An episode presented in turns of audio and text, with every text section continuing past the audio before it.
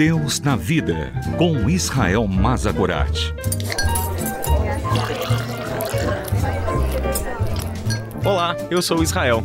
Sente-se, pegue o seu café e vamos conversar sobre Deus e sobre a vida, sobre a fé e sobre as nossas dúvidas.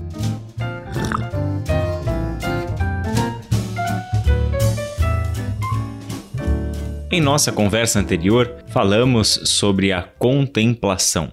Contemplar a beleza de Deus, seus atributos na criação, é algo que nos faz perceber a sabedoria de Deus em plena ação, em pleno movimento.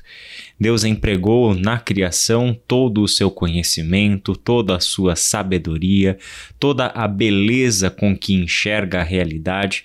Vemos esses aspectos todos envolvidos nesta maravilhosa criação na qual estamos envolvidos.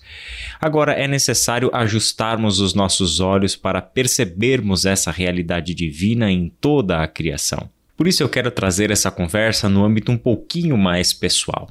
Eu confesso para você que gosto muito de observar a natureza, principalmente o nascer do sol e o pôr do sol. Observar a lua, observar as estrelas, observar os pássaros e o canto deles é algo que verdadeiramente enche o meu coração de alegria. Mas houve um tempo em que não era assim, os meus olhos não estavam treinados para observar a maravilha da criação. Por essa razão foi necessário colocar a disciplina da contemplação em ação na minha vida. Comecei a me obrigar a olhar para a criação diariamente, a me permitir ter experiências de fascínio diante de cada detalhe da natureza desde uma pequena folha, observando cada um dos seus detalhes, cada uma das suas formas, suas cores, os seus cheiros, os seus movimentos na criação, desde o seu nascimento até a sua morte. Começar a perceber cada um desses detalhes foi fazendo com que os meus olhos se tornassem cada vez mais ajustados à realidade divina. Isso contribuiu muito com a minha fé isso contribuiu muito com o desenvolvimento da minha espiritualidade, que pôde perceber os atributos de Deus em perfeita harmonia com tudo aquilo que ele criou. Vejo o seu poder, por exemplo, quando olho para uma pequena formiga carregando às vezes um outro animalzinho morto ou uma folha enorme Consigo ver o seu poder em atuação quando vejo o canto de uma ave tão alto, tão alto, vindo de um pulmão tão pequenininho como aquele. Consigo olhar para a criação e perceber a graça de Deus em todas as coisas, a sabedoria divina emprestadas aos pássaros que fazem a sua migração sem ter um GPS, sem ter um mapa, sem ter nenhum instrumento artificial de navegação. É lindo ver a criação em sua perfeita harmonia, todas as coisas funcionando em ordem, tudo funcionando na sua plenitude para cumprir o seu propósito. E nós sabemos porque os salmos nos revelam o propósito de toda a criação, por exemplo. Saber que em tudo Deus está sendo glorificado. Cada parte da criação funcionando em conjunto formam uma grande orquestra que canta uma música de louvor e adoração ao seu Criador.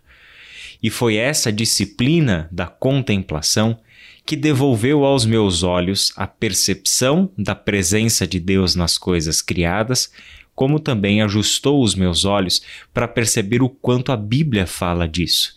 Eu confesso também que não percebia nas Escrituras a importância de observar a natureza. Hoje, quando eu olho para os salmos, como por exemplo, Salmo de número 8, em que diz: Quando olho para o céu e contemplo a obra de teus dedos, e a lua e as estrelas que ali puseste, pergunto: Quem são os simples mortais para que penses neles? Quem são os seres humanos para que com ele te importes? Mais para frente, no mesmo salmo, Tu os encarregaste de tudo que criaste, puseste sob a autoridade deles todas as coisas, os rebanhos, o gado e todos os animais selvagens, as aves do céu, os peixes do mar e tudo que percorre as correntes dos oceanos. Ó Senhor, nosso Senhor, teu nome majestoso enche a terra. De que forma o salmista percebe o nome de Deus enchendo toda a terra, senão por intermédio das coisas que ele criou? Para isso, precisamos ajustar os olhos. Precisamos tirar um pouquinho os nossos olhos das coisas artificiais. Precisamos ajudar os nossos olhos a buscar também entretenimento nas coisas criadas e não apenas naquilo que vemos na tela do nosso celular ou na nossa televisão precisamos aprender a observar as coisas criadas, porque além disso fazer muito bem para o nosso coração e para a nossa alma, certamente renderemos ao Senhor a adoração cada vez mais adequada ao seu grandioso nome. Que Deus te abençoe e até a nossa próxima conversa. Deus na vida, com Israel Mazagorat. Para ouvir novamente, acesse transmundial.org.br.